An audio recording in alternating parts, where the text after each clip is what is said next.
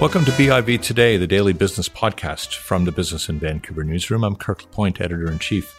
We're on summer hiatus now until August the 12th. Meanwhile, we're running some interviews that we really enjoyed. Know, you'll enjoy again listening to. My guests today have produced inarguably the strongest work of journalism about the 2017 British Columbia election, in particular, the dramatic upheaval and overhaul of leadership and governance after a 16 year rule by the BC Liberals. A Matter of Confidence is a quickly assembled book published by Heritage Publishing, and its authors are two veteran Victoria based journalists, Rob Shaw of the Postmedia Chain and Richard Zussman of Global News. Thanks a lot for coming, guys. Thank you. Hey, Kirk, thanks for having us. We're going to, we're going to develop, I, I hope, um, pretty extensively into the book, its findings, their thoughts. Um, with a book like this, first off, you've got to have participation. You can't do this third hand. How um how did you reach out and how did you get everybody in? Because you got everybody in. Yeah, well, I think we owe um, a debt to Christy Clark in particular, uh, mm-hmm. and John Horgan and Andrew Weaver for from the beginning being agreeable to participate in this. And we know that many of the people we talk to talk to them first, oh, made yeah. sure that their former or current bosses were okay with participating. you were checked out. And yes. Clark, to her credit, gave everyone the green light. We talked yeah. to 70 people uh, uh, over and wrote the book over eight weeks, and we got very few no's. And they were some people who'd never spoken before to the media. So they were. It was a new world for us to but talk. But doesn't to. it surprise you a little bit, yes. Richard? That you know, especially someone like Clark, who could arguably have said, wait a minute, this is just, there's, there's, too much going on in my mind here. I'm going off on a remote island for a couple of years and uh, I'm not, not going to talk to you right away. And she was on her island home at some point during the process. Uh, but when she came back to Vancouver, we got her in the sweet spot. I think it was late August, early September. Mm-hmm. Things had just started to sink in in terms of her leaving politics, but not sink in enough to the point where she shut out and says, I'm not talking any more about this. So we, we got very lucky with the timing. And I think you mentioned how quickly this all got assembled. A big part of the success is because of that. We wouldn't yeah. have been able to get these people now. They were ready to talk then. And I think everybody, Clark especially, wants to have their part of history enshrined. Yeah. They have their thoughts and comments about what unfolded. And there are a lot of public perceptions. And I think a lot of them wanted to use the book to try in their mind to correct some of those public perceptions. Yeah. At, at the risk of undue flattery here, uh, a lot of Bob Woodward's books uh, for a certain period of time have had the same feel to it, which is, there's a there's a big theme out there. There's a big issue. I'm going to go tackle it. I'm going to get people to inter- to be interviewed, and I'm going to publish it super quickly and get it out. It, it almost works like uh, you know a hundred plus, a couple hundred plus pages of a magazine article. Yeah. I mean there are pros and cons to the timing. We got raw emotion from some people, like they hadn't adjusted to the fact they'd lost government or were in government. Um, I think if you wrote it now, you would get different stories, maybe and we certainly didn't capture all the secret stories, but you might get stories from people trying to rewrite history a little bit. And we caught yeah. them just at the point where everyone was still around and kind of hopefully honest about. They didn't have time to fabricate. That's so right. And you know, lots of people want to go back and shift things now. So I think we hit the right time. What would, but tell me, what do you think? You you alluded a bit to it, Richard. What do you think they were each trying to explain? Start um, start with Christy. Yeah, so I think what she wanted to do was to correct the perception that she cost her party and herself the premier's job. I think, in essence, she um, says that she was more forthcoming on issues around housing affordability uh, than policy actually dictated. But because of decisions in the cabinet room, uh, they went a certain direction. So I think part of it is trying to explain why things fell apart in her own words. You know, one part, and it's a small part of this big story, but the the I am Linda uh, hashtag and social media storm around a woman that Clark ran into at a grocery store in North Vancouver, and a lot was reported on at the time about who was Linda and, you know, we did independent journalism at the time that found she's just a woman that ran into Clark and didn't like her and, and spoke to her. But Clark, but Clark still is still insistent to that story that yeah. she was a plant by the NDP and paid for by the NDP. And that's one of those things, right? It's, right. She wanted, I think, to send the message that that's what she firmly believes and still believes it, and that that was detrimental to her. It's a, it's a strange understanding. Christy Clark is one of the toughest things Yeah, that I think Rob- Rob, and I have had to do. yeah, in Rob, career. pick up on that. I mean, Ugh. because you you've obviously covered her in a whole other way, Yeah. and now here she is, somewhat bereft of her power, um, and in a very different state. What do you think she was trying to work through? With I there are many layers to Christy Clark. You know, the premier that we saw and the politician and the person. The I don't know. I don't know if we caught them all, but I think she's she and some of the liberals are worried about how history is going to remember them, and in particular, the liberals spent a lot of their time balancing budgets, and the, you know they were the first to come in after Gordon Campbell to you know reset the budget after the recession, and they cut and they cut and they fiddled and they got skated by on the margin, and it was tough work.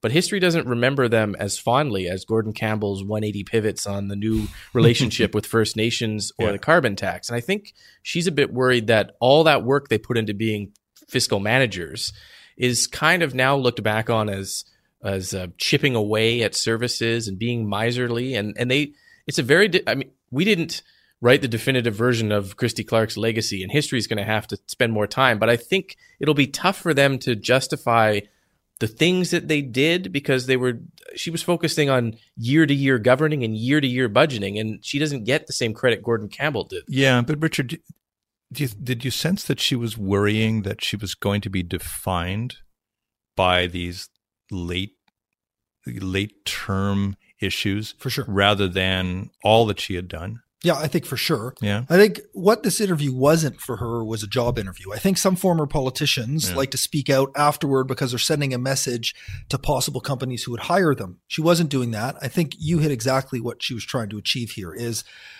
a lot of what the liberals had done through their term in terms of strong fiscal management, uh, strong employment, booms in tourism.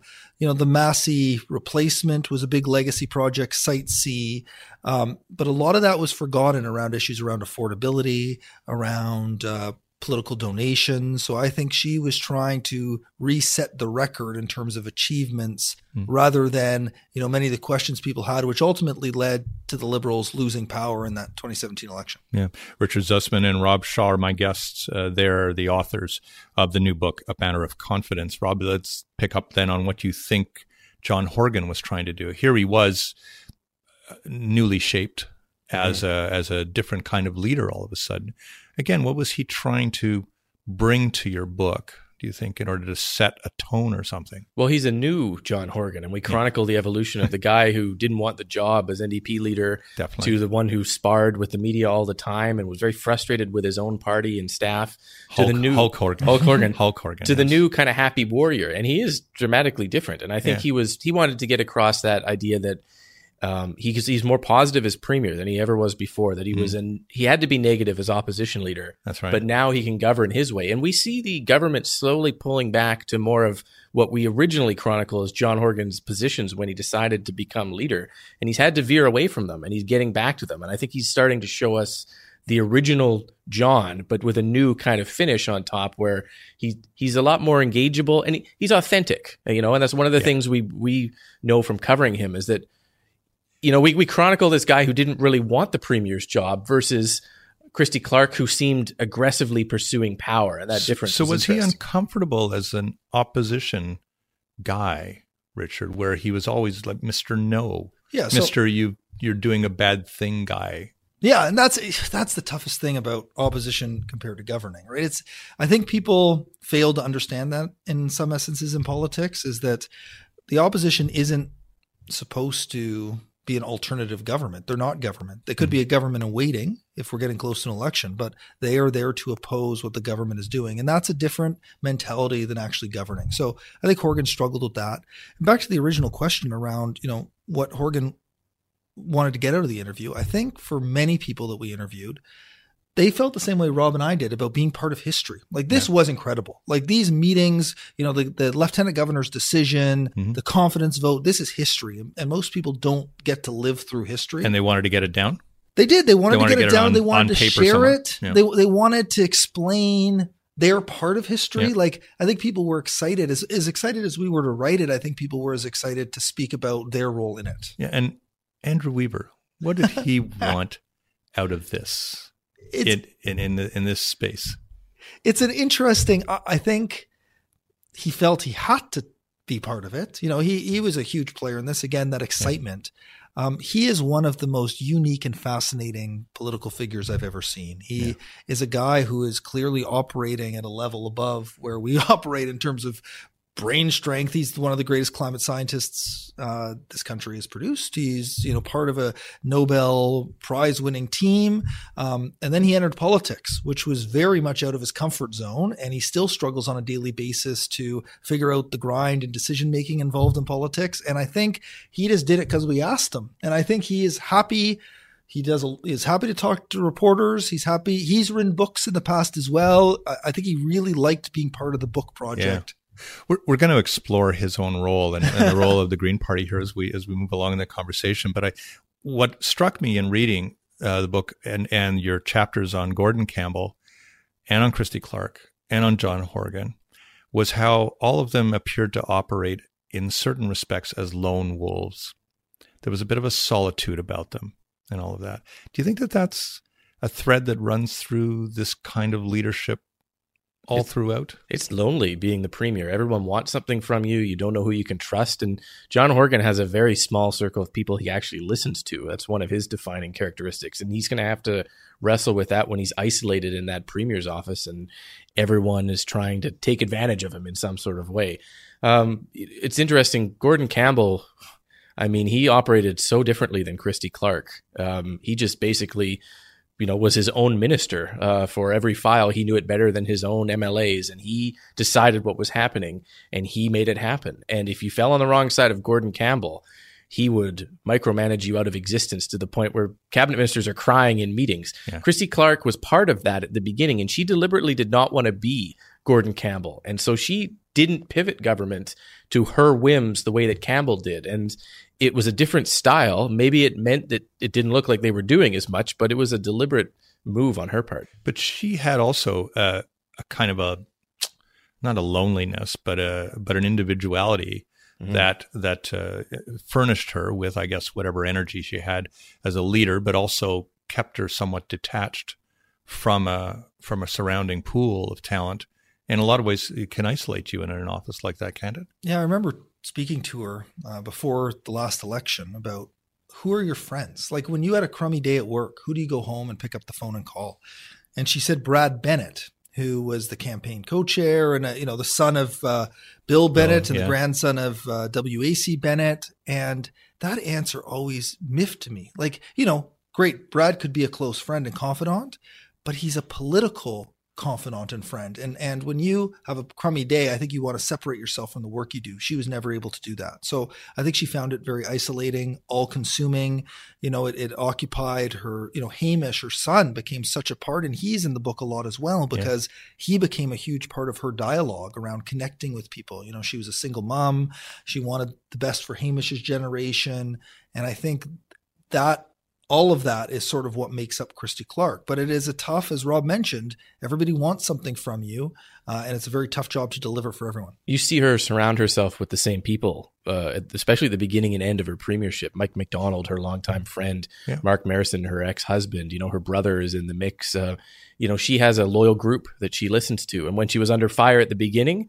Uh, and at the end, that was her yeah, brain they, trust. They almost bookended her mm-hmm. her McDonald leadership sure. career, right? And in between, yeah. she actually had chiefs of staff who were not hyper partisan, uh, liberal uh, Christy Clark acolytes. You know, mm. Dan Doyle, who's a longtime engineer, Steve Carr, who led the LNG file. These weren't people who swore allegiance to, you know, the Liberal Party the same way that Martyn Brown did for Gordon, Gordon Campbell. Campbell they, yeah. they weren't executioners. And yeah. so there's a weird period of her governing with people who aren't in her brain trust, and then elections where clearly we heard from cabinet ministers you'd say one thing to christy clark but she was listening to that small group of friends and confidants from the past. And john horgan as our premier now is he isolating himself too? Does he have a, a, a solitude about his leadership style do you think richard? I think he's figuring that out. I think life has changed a lot for john horgan. Uh, you know we tell one story in the book about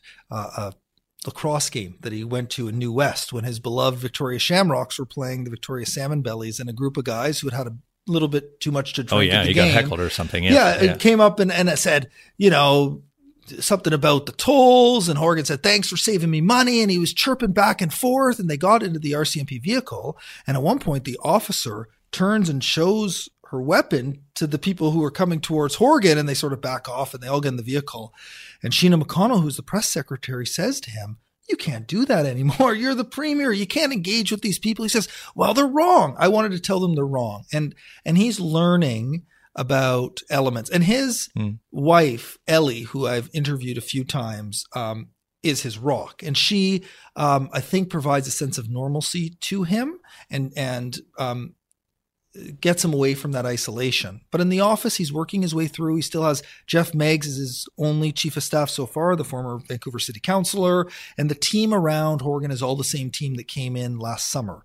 Um, at some point, there'll be changes there, and then we'll get to see. But he still, I think, is working out how the staff works and and how he operates, sort of in in that silo, and how he can, you know, best engage with people in a larger sense. I think in journalism, uh, most of us would say that every election campaign changes our perceptions of our institutions, of uh, our notions of leadership, of um, certainly of the personalities and all that. Uh, so we had this election. It was pretty transfixing and transformational. but I wanted to know about writing the book for both of you and how that changed some of your own impressions of what constitutes leadership and and how how those perceptions have changed, Rob. Yeah, well, I mean, chronicling John Horgan's journey, um, you got to give the guy full credit for in the most stressful moment of his life, an election campaign changing. Like he he, and we chronicle a bit of that in the book, how he got to the point where people were giving him advice. One key advisor, Marie Della Mattia, saying, "John, you know, when you get a question you don't like, you can still turn it around into something you want to say. It's not an attack on you." And he he shifted and he and he grew. And you got to, I mean, you have to give the guy credit for emerging as a different John at a, at a spectacularly intense. So, moment. what did that inform in you? Do you think, Rob? Well, I think that, that that he's um, that he's rising to the job as some people rise Mhm. at just the right moment, and that they they become the premier or the leader that everyone hoped John Horgan would be when they encouraged him to run. They saw this guy who could be the premier that he is now, and he wasn't even close to there.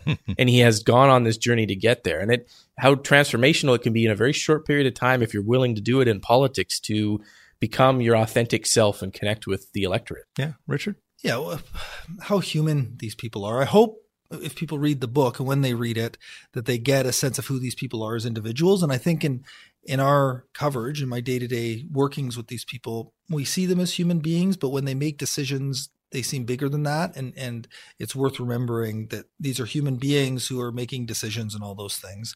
And I think also in studying the book, um, the you learn about the uh, sincere how supportive there are people in that caucus of John Horgan. And I think one of the people that's important here is Finance Minister Carole James because of the role she now fills Yeah. and how John Hor- Premier Horgan had her back when she was in trouble and ended up losing the leadership. And in turn, she had his back. And that element, I think, often gets lost in sort of the nitty gritty day to day. Just the hard loyalty that has to take place for success. Yeah, and and Huh. that loyalty I think is huge, and and you need people like that. Adrian Dix is another one. He could have walked away after Definitely. you know a really tough loss in the 2013 election, one where everybody thinks he should have won, and he came and became one of the most loyal soldiers for Horgan and was rewarded by being health minister. And I think those two former leaders really make up. Um, you know Horgan's core in terms of the political side of things in cabinet. Yeah. So the 2017 election, uh, needless to say, was a practically a dead heat. And going into the campaign, most thought that housing affordability would be the issue. Uh, perhaps economic stewardship, especially if you were a liberal, you wanted that to be your uh, your issue. I was taken by your focus in the book on what might be a seemingly small issue, but had meaning, which was bridge tolls. Yeah. Bridge Well, tolls. We felt it was symbolic in a way of a different kind of NDP campaign. So the, the campaign director is a, a gentleman named Bob Dewar. Came from the outside. He wasn't part of the repeated losing team of New Democrats that had stumbled through the last few elections. Mm-hmm. And he came in and he set a tone with bridge tolls, where he said, he, and we chronicle in the book how he reads the liberal position in the paper one day, and within three hours has completely changed the NDP's position, invented from scratch scrapping bridge tolls, and got Horgan to announce Yeah, it in you, Surrey. You chronicle him walking into the office Yeah. and kind of creating a Hours firestorm. later. Hey, he just threw the paper down and he, he he was angry and he swore and he said we we're we're getting rid of tolls right now, which was not their position. The NDP's position was an even lesser cut No. to tolls than the Liberals. So in that sense, you know, I mean, tolls was a big issue south of the Fraser in certain ridings, but we put it in there also to show that the NDP campaign ran differently. It wasn't. It often gets deadlocked on the policy committee and you know the platform. And we saw in 2013 it wouldn't change. It was you know they were so obsessed with that that they couldn't maneuver. And this campaign was fly by the seat of your pants when you need to. It was very reminiscent of the Liberal campaign in 2013. Right. They stole a lot of the mojo. The two of them seemed to switch Yeah. personalities. One became a safe campaign, and the other one became, a, I would say, a riskier campaign. And you mentioned the stewardship of the economy. That's what the liberals wanted. That's what they sent Christy Clark out to do. We have Mhm. balanced budgets. We have a strong economy. If you hand over the reins of power to the NDP, we don't know what they're going to do. They're going to spend like crazy and run the province into the ground. I think people expected more than that. And it comes back. Housing affordability was an issue. I think they saw the NDP as approaching affordability a little bit more in terms of childcare as well. And then back to the toll issue, when we talk about an election that ended up 43 41 to 3, basically a tie. But when you look at the ridings affected by tolls, two in Maple Ridge and the Surrey ridings, there was a gain of five for the NDP Yep. in those ridings. And Yeah. that, you know, other way around, the Liberals win 48 ridings and we have another four years of a Christy Clark government and a majority. So you guys probably don't have a book. Yeah, right. We don't have a yeah, book for sure. yeah, yeah. The, the book really comes be the up Clark because- Dynasty. Yeah, That would be that's the book. I Yeah, don't yeah. think people Diff- would buy very that. different book. yeah. But do you, do you think the liberals appreciate what that issue might have meant? Well, there was some internal discussion about it, but I don't think uh, they expected. I mean, the argument from Mike de Jong, and we have to remember that Mike de Jong was carrying a lot of weight at this point, and it was that the government can't absorb the debt of these bridges if you scrap the tolls. Now, Right. it, we have proven since that it can, and it has not made a difference to BC's credit rating. But what that there was a lot of attention paid to Mike de Jong, and we we talk about him in the book Mhm. how key an ally he was for Christy Clark, and how good he was at balancing the budget in the early years, but how perhaps he was the wrong finance minister at the time when they started well, be- spending. because of course it came to light that the province w- did have a surplus, Mhm.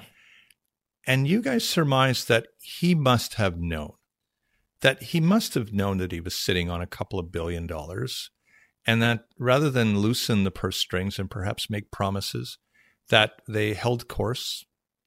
Um, Richard, was that the tactical error? I think that's a huge tactical error. I think when you have the money to spend uh, and still show that you have a, a substantial surplus and, and good financial management, you spend it. So I think in hindsight, uh, it would be hard to get Mike de Jong to admit to making a fatal error here, but they had the opportunity to do something um, historic in terms of investments, and and that's what you know we haven't got into it yet, but that's what the throne speech would have done. This Right. this throne speech that the Liberals presented before they were defe- defeated, all of those things would have fallen fine underneath. By which time it was publicly understood they that, there was two point six multiple- billion dollar Yep, But exactly. don't, you know, surplus. I mean, is does Mike de Jong just live with a denial about this? I don't- because you couldn't get him to say that he really knew. I think, well, I mean, Mike de Jong is not uh, the kind of guy who um, is hiding who he is, and we outline his frugal history in Yes. the book. Yeah. He, everyone knew the kind of budget he was preparing, and it's on Clark that she left him in there to do that. He deliberately, in all his budgets, was so cautious that you ended up with a giant surplus at the end of the year, and that's what they wanted to show that they had been good managers of the economy by a surplus at the end. And they like the idea of being able to pay down debt, which is something the New Democrats are not going to be doing at all because they're spending every penny. Yeah. And in fact, uh, you know, the debt is increasing at a massive rate under the NDP as well. So the Liberals thought people would like that idea of paying off the debt. And instead, the electorate was more of the idea of you've got money, we're hurting, we need some more help. And they Yeah. didn't recognize that. In terms of their their own recrimination as a party, do you think the Liberals sufficiently apprehend Richard that people were hurting in certain respects, and that they had the opportunity to minister and essentially bypassed an an opportunity that could have sustained their power. Yeah, I think I think there's a big understanding of that, and, and you heard that through the leadership campaign, right? Andrew mm-hmm. Wilkinson, the new leader, spoke about that extensively during the campaign. That they made some tactical errors in terms of not addressing affordability. That's where you could plunk a lot of this money into housing, into childcare, into transit. But they did do that, you know. Yeah, we, we chronicle time, that. That in fact, and people forget this: the pre-election budget had hundreds of millions, if not billions of dollars in housing and childcare. Child and the reason none of us covered it is because Christy Clark had uh, embroiled herself in the allegations that the NDP had hacked the Liberal website, yeah. and it yeah. overshadowed money that, in retrospect, had the Liberals just done a stand pat budget and put that money in the campaign platform, they would have looked like they were investing in those issues. But Christy Clark's lack of discipline kind of rolled over that. Sorry yeah. to interrupt you. No, there. no, no, no. I, th- I, think that's a good point because also it's about the slogans, right? And there's been a lot of debate about the ten dollar a day child care or fifteen dollar minimum wage, but these are things that resonated with people and stuck in their minds. And the liberals lacked. I'm still trying to figure out who came up with putting people first. Was right. was there like was there a previous government well, that, put didn't put machines or right. animals first or businesses? I, I think uh, that's the argument that right, the NDP uh, would okay. make. Or corporations, Christy Clark donors, her cor- put her corporations first okay. and her donors. Okay, all right, all right, all right, all right, all right. But so so eventually, there's this alliance that has to get built after uh, after all the counting has been done of the ballots. And let's look a little bit how it was formed uh, and how you chronicle it in, in the book and talk about the dynamics because the Green Party, with a measly three seats, had to be courted as if they had 35 seats. Yeah, like uh, they had all the power, right? And that was ultimately what the math came down to. And the courting started early and it was bumpy. Like none of the people around the table had any real sense of how to do this. The right. only guy that had any experience with this is Norman Spector, who mm. had never dealt with a minority government, but had been in serious negotiations at the federal level as the chief of staff for Brian Mulroney, and before that, working for Bill Bennett. And and not the usual suspect to be inside the Green camp. No, not politically. No. He was, and and we've seen sort of that erode. I've seen his Twitter stream. Yeah, not, not a whole not lot anymore. In, not, no, not no, yeah, yeah. not much in common there. But it's but what's in common is they lived in the same circles, him and Andrew Weaver right. in Oak Bay, Oak Bay yeah, and The, the former public servants that have moved to that community, the former academics that are now living there. And these are who Weaver relied on to help him. And people told him Spector was the guy. And so he came around the table. And there were a lot of rough bumps. Like uh, Horgan really struggled in their first meeting, and Weaver, you know, sent a message through uh, Matt Toner uh, to the NDP to say Horgan's got to tighten up those bootstraps because yeah. if the NDP comes back weak again, we're going to go with the Liberals. Yeah, bring and, your A game next time. Bring your A game, and mm-hmm. and that yeah. you know it's it was really fascinating. And then you know Sonia Furstenau, the MLA. I want to talk about her. Mm. Yeah, I because again you rivet in on something that I thought very few have picked up on, which is that ultimately she was the deal breaker or maker in this case. It may not have even been Andrew Weaver. Yeah, I mean, the idea the Greens had all the power, but also none of the power because Sonia Furstenau, uh, we chronicle in the book here, became at one point, you know, physically ill due to the stress uh, and the and the idea of having to support the Liberals. And at the beginning, Andrew Weaver preferred Christy Clark. They got yeah. along well. They had passed bills together. He and John Horgan hated each other uh, for several years in the legislature. They just I have to say during the campaign they looked like they were oh, not bosom buddies by any means. No, so that began and almost like people thinking that they could go liberal. And Sonia Furstenau heard very quickly from her constituents in a riding where people venomously disliked the liberals over because, a quarry because of a Shawnigan Lake contaminated soil dump that had got provincial approvals people had protested and the liberal government just seemed to not care very much about mm. the hmm. problems and they created inadvertently this opportunity for the greens to win a riding to add an mla who would be the deciding basically a, a member of the greens that would could not be brought on board the idea of supporting the liberals and it's that inadvertent consequence of something yeah. that the government I, did. I know that that unintended consequence uh, is now a phrase that gets battered around for the NDP, but talk about an unintended consequence for the liberals. And and First Furstenau does not like this characterization that she was the one that dictated what happened. She had a conversation, and, and we chronicle in this in the book. Halfway through negotiations, right around the time she was sick because of the stress, uh, Weaver asked her if she could actually think about this impartially. Could she honestly give the liberals a shake? And she said yes because she would have been replaced by Adam Olsen, who was the other MLA who was part of the decision making, but not around the negotiating table. And Sonia was able to tell Andrew Weaver that um, to, to trust her. And I think she at times opened up her mind enough, but ultimately the sticking point were on resource projects and, and climate policy that Weaver just didn't think the Liberals cared enough about uh, climate action plan and, and cutting carbon emissions. Richard Zussman and Rob Shaw are my guests. They're the authors of A Matter of Confidence. It's the book about the 2017 British Columbia election and actually matters before that too. Uh, so how did the Liberals let this one get away though? Because Andrew Weaver was an old federal liberal. Yeah. Um, it's possible he could have even decided he was going to take one of his MLAs with him and let let Sonia sit there as an independent somehow, or that he had to do it. How did the liberals well, blow they, this one? They never got to deliver their final proposal. Uh, it collapsed before, uh, and we chronicle how uh, Mike McDonald, who's chief of staff at that point, had stayed up all night before the last negotiating session, printing off this document that had been vetted by the caucus, was going to uh, outline a, a, new ministry that would help electrify the economy so that they could justify continuing Site C and give it a reason.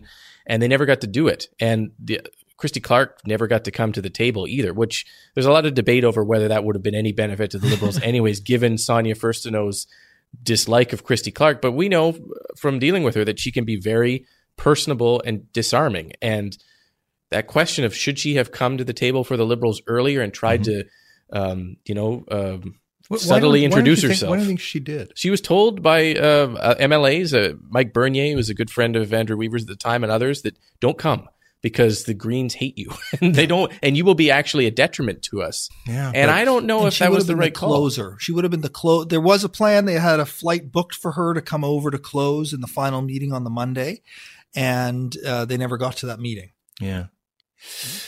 That, now, must, that must be a regret for her because uh, well, she, she, doesn't. She must believe that actually, if she had gotten in early and often, that she might have been the savior. She was. She was. Um, in talking to her, uh, said there was never going to be a deal with the Greens. She never felt like they were going to oh. get it. She asked.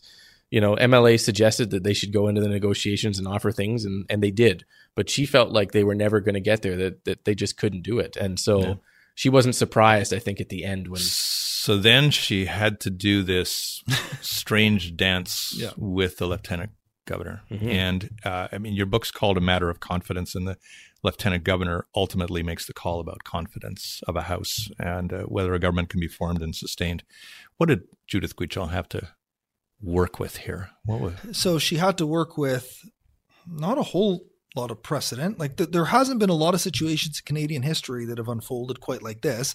So she consulted with constitutional experts and met in Ottawa with the Governor General, David Johnston to have a conversation about her decision. But ultimately, you know, our, our system would dictate the right choice is to give a chance to govern to a party that can form, or a group that can form a majority, which the Greens and the NDP could at that point. Mm-hmm. So then Guichon had this incredible meeting, and, and both of us were there that night at Government House where Clark arrived, and she was in there for closing in on two hours. And all of us outside were thinking she must be putting on the sales job of her life. but what we later found out, and it's chronicled in the book, is she was only in for about 40 minutes with the lieutenant governor. And the conversation sort of switched from personal to politics. And very early on in that conversation, Clark knew that she wasn't going to be able it to was get over. Keisha. It was over. She offered her resignation. She asked for an election. At that point, although she had said it many times that she didn't want an election, she went in there and said, I want this election. And she could feel early on that just wasn't going to happen. There's an argument out there, and we raised the question in the book that had she gone about it differently, told everyone that she was going to ask for a new election instead of trying to pretend that she wasn't but was but i mean that was clearly their plan had she been upfront about it in the days leading to it had she gone into the meeting and then come out and told the public after her meeting that she had asked for an election that she may have pressured the lieutenant governor yeah. to accept the advice of her first minister and instead yeah. she artfully tried because she was worried the public didn't want another election she tried to get around that idea of what she was doing and then came out from government house and just basically said the lieutenant governor has reti- you know retired to make her decision i she doesn't believe that that would have made a difference it's i guess it's an open question we won't know but i think yeah. more honesty about what she was trying to do might have pressured the lg a bit more the lg would have had to have gone at that point and, and sought out constitutional advice because you know, she did turn down the advice given to her by a first minister, but the public didn't know that. If she had gone out and told the public, the lieutenant governor would have had to have been seen as consulting and analyzing and waited a little bit longer, I think, to call Horgan. Ultimately, it may have been the same result, but it may not have been. That's what's fun about this book too, is the sort of what ifs could have happened. Yeah, there different are, moments. There's there a bunch s- of them in there. There are so many of them, and, and I mean, I, you you know, there were all kinds of stories around after that that maybe Andrew Weaver had had dialogue with Christy Clark, and he had encouraged her to step down maybe a little later on, but uh, no one expected her to be around for 2021. No. But were you surprised at the somewhat sudden nature of a departure in this case? It was neither so soon nor so late, somewhere kind of in the Hmm. you know the the early stage, but a, kind of an awkward place. Well, she did tell us that she never intended to be opposition leader, that she was going to quit in the summer, which is a surprise to the staff who she had hired to be her opposition staff Yeah. and to some MLAs. I think um, th- that's what she said. She said she wanted to quit from the moment that Horgan became premier, Yeah. and her party kept asking her to stay. I mean, when she went in on the throne speech, changing all the party's positions, we have some quotes from Mike de Jong and some other advisors who said to her, if you do this, you are all in. Like you won't be able to serve as opposition leader having changed everything. Yeah. And she honestly believed, and her closest advisors believed, they were going to get a new election. They had sent uh, someone to the party, one of her top uh, deputy chief of staff to the party to plan the next election. Sitting there waiting for the election call on uh, on LG night, and it never came because they fundamentally misread the LG. But Yeah. they, she pinned it all on an election call where she would not have been sticking around as opposition Hey, leader. talk about that so-called throne speech, right? The one that I think a lot of traditional liberals looked at and said, "You didn't write this. There's no way you could have written this. This isn't who we are." Who who do you think held the pen there? And there's, Mike- and there's Mike a lot McDonald, I of questions. Yeah, so Mike McDonald takes, um, not credit, I guess is the wrong word, but he's the one responsible for. Yeah, he's, yeah, he's responsible for writing it. Uh, but there are, I've I've spoken to a few liberals since the book has come out, and they told me they they laugh about how quickly people distance themselves from that speech that were a little bit more involved in the speech than they may have told us in the process of writing the book. So Yeah. I think there were a lot of people around who understood what was going on and felt like this was their best play. At the time, and I, I still think this a little bit, it, it was partly trying to maybe capture that one vote that you mentioned. Get Andrew Weaver to come over. There's a lot in there he likes, and and Clark knew get an already. ND, get an NDP MLA who was maybe going to be Yeah. left out of cabinet to come over. All of those types of things. And I think a lot of that is is real. Yeah. And I think in the process of writing it and, and prosecuting a case over a week, that there had to be another election called is, is a really fascinating part of, of what unfolded before that confidence vote. So listen, I've almost made jokes about this in writing about Andrew Weaver issuing news releases about John Horgan's government. It seems at a greater pace than what he did with Christy Clark's government. And yet he has this confidence and supply agreement. Is it durable? Well, as long as he's willing to huff and puff and not blow the house down, then I guess it is. I mean, I have a hard time imagining the Greens in their worst nightmare would, uh, uh, you know, during the supply negotiations, have imagined an NDP government that uh, approved Site C and is promoting LNG with more vigorous tax breaks than the Liberals. I mean, that's a nightmare scenario for the Greens, and they find themselves stuck now. Having to justify continuing to prop up a government that is doing everything that they said they didn't Is want to do. simply to reach this uh, seeming holy grail of proportional representation via a referendum, Richard? Is that really what they, they're holding out for? Because it doesn't seem like anything is going to knock them out of the box here. I think I'm in the minority, but I don't think so. What I think the holy grail is for Andrew Weaver is this climate action strategy that's going to come forward from the NDP this fall. Right. Okay. And he wants to be in the driver's seat of determining what is in that climate action policy. He's worked his whole career towards this. He entered politics because of it. I think he feels like he's in a good position, Andrew Weaver does, that he can help work with George Heyman and the NDP government, Heyman's the environment minister, to build this climate action strategy. LNG puts a big hole in that for Sure him does. because of the emissions. Mhm. And so Weaver, I think, believes he can help create something um, that is defining for the province. If they don't get to that point then, I wonder what's going to happen. Proportional representation is obviously important for the long time sustain long term sustainability of a third party like the Greens, but I, I don't see it as the holy grail. You both are there every day. Do you believe the NDP has its heart in proportional representation? Mm. no, no, and, and I, well, they've cooked they've cooked the referendum in such a way that it I, it's it's It- it's, going to be easiest to pass. Easiest possible path to pass. Yeah. yeah. Even saying so, doesn't the NDP realize that this would be their last majority government, or most likely their last? yeah, so it's not a majority government now, right? Yeah, They're in, yeah. So it's so the the situation would be similar to this. I think you look at the electoral map, and they're trying to occupy the space that is the federal liberals all the way left. And if they're able to do that, then they feel like they can govern right around 50% mark and they can continue to govern. BC is a complicated place politically because it's so polarizing Mhm. and the center is always up for grabs. And I think they feel they can grab enough of the center in Metro Vancouver and then occupy their traditional spaces to exist. So, you know, the PR because of how close everything is, you have to assume that BC Liberal voters are going to vote against and Green voters are going to vote for uh, changing the electoral system. And then you have these NDP voters, and we'll see where they end up. Yeah. Here we are in early April. Uh, the Liberals have a new leader in Andrew Wilkinson, of course. He publicly says he's ready. Uh, the Greens seem to be sending out a news release every hour, as I say, about their disappointment in the NDP. Who would least want an election today? It's I don't, I don't think anybody really wants an election. I think you money. There's not a lot of money out there. You know the the donation rules have changed. These parties are still struggling financially, uh, so it'd be expensive to run these campaigns. I think the Liberals have the most to gain by going back to the ballot box to take power.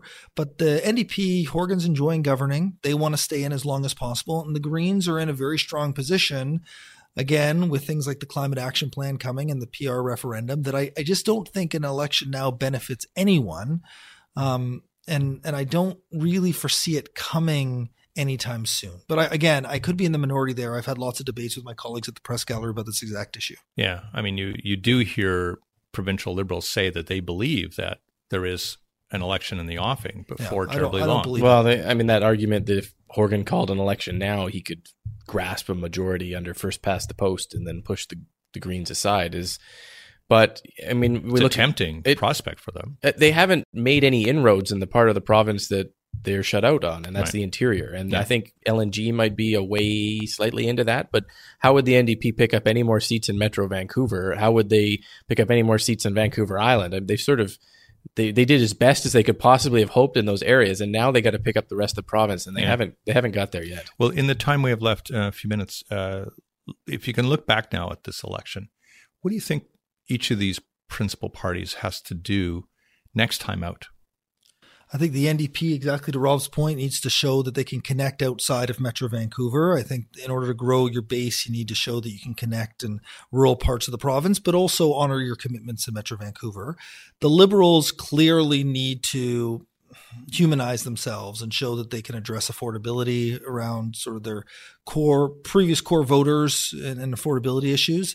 And the Green Party needs to show that they are a separate party from the NDP. They have their own policies, they have their own values, they are different. They are not the NDP light, they are not NDP junior, that they are their own entity and, and political party. And I think that of the three may be the biggest challenge. Yeah, Rob? I mean, I, I'm still waiting to see, and I've said this before, uh, the extent to which the NDP's most recent budget is a, a move towards what some people view as class warfare. And I think that there is a legitimate question to be asked there about what the government plans to do on the haves versus the have nots. And that may shift the dynamic a little bit on where the parties are coming from in the next election. And uh, I, I don't know if we totally understand their speculation tax and all of their measures and who they're who are they targeting there and what what is it that they're actually trying to do and who are they appealing to and and they may inadvertently um, have a bit of a backlash on their hands on. Do you believe though that they they think that they've latched onto something akin to populism in this?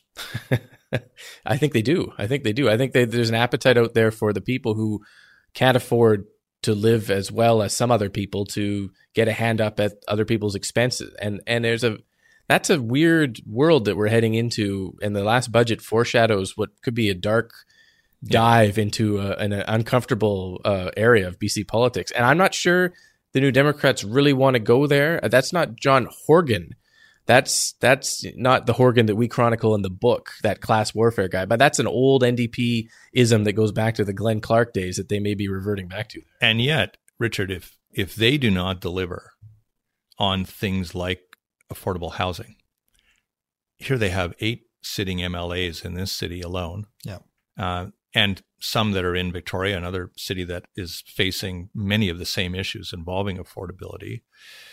Do they risk a lot? Are they are they in unsafe situations in those places? I think parts, you know, Vancouver has been pretty safe ground for the NDP, but there are some ridings that would be up to grabs. And, and the thing about affordability is you can measure it, right? You look in your bank account and you can see how much money you have there. And if in three years' time you have no more money than you did three years ago, you're going to blame that on the provincial government. Is my childcare cheaper? Is my transit more affordable? Or can I get around a little bit quicker? You know, how about the rent that I pay? You know, those are the things that can be measured. And I think when you go to the ballot box and you say, I'm still strained, you may try something new. And and that may affect some of the the Vancouver NDP ridings. George Chow's clearly is is the one that could be swung. Again, it was Suzanne Anton's up in the uh, southeast uh, part of the city. Uh, so you know there are ridings in Vancouver that would be in play, but we're we're you know we'd, we'd have to measure that when we get closer to an election. I want to swing it right back yeah. in our last question to the the individual who proved to be a bit of the kingmaker in this case, and I'll I'll call him Andrew Weaver in this case. Uh, he talked about uh, in the campaign the, if, if the party didn't grow to three or four people that you know he wasn't going to stick around. This is not necessarily his you know his mission in life. He now has a really good taste of what this can be in the way of power. Is he long for the game? Do you think, Rob? It's a good question because I don't you know, he didn't really intend, I think, to stick around past this next election. That was not really his long term game. Uh, he loves politics. He's very good at it. And not a lot of academics translate well into politics. And he has excelled at playing the game. You don't think Ignatieff did? Yeah. no, no, no. and I, uh, you know, it's, he's going to have to prove, I guess, whether he's more of a John Horgan or he's a Christy Clark. Does he want to stick around because he loves that idea of the power, or is he just there to do the job he feels he was called upon to do and he's going to leave voluntarily. People who stick around too long in BC politics find themselves bleeding and battered on the way out the door. They yeah. don't get to leave voluntarily very often. Yeah. What does they say? Like uh, seventy percent is knowing, you know, knowing when to arrive, but I think about eighty percent of it is knowing when to leave. Yeah. Um, last question, I, I promise. Uh, what did you each learn about yourselves in doing a book like this? Yeah, it was a big personal journey for me, and I learned a lot of things about um, being determined to to complete something and to work through it. And you know I, I, I really enjoyed working in partnership with rob and and understanding you know that the people i think want to see others succeed. I you know i haven't thought i've had to think a lot through the personal growth through this because mm. of everything that's unfolded. And um, i think the amazing support that we got through the project and following the project uh, was was something you sort of learned that you need in life. You need that support. Yeah. You, you, need people that have your back that will help you. And, and Rob for sure had my journalists are themselves the mainly lone wolves. Yeah, We're they are natural collaborators. And so it was nice working yeah. together on this right. project. Rob, yeah. Well, you know, Richard got put through the ringer, mm-hmm. and. Uh, we had to do a gut check in the middle of this project yeah. to see if we could see it through. Uh, it wasn't a lot of fun because of what happened.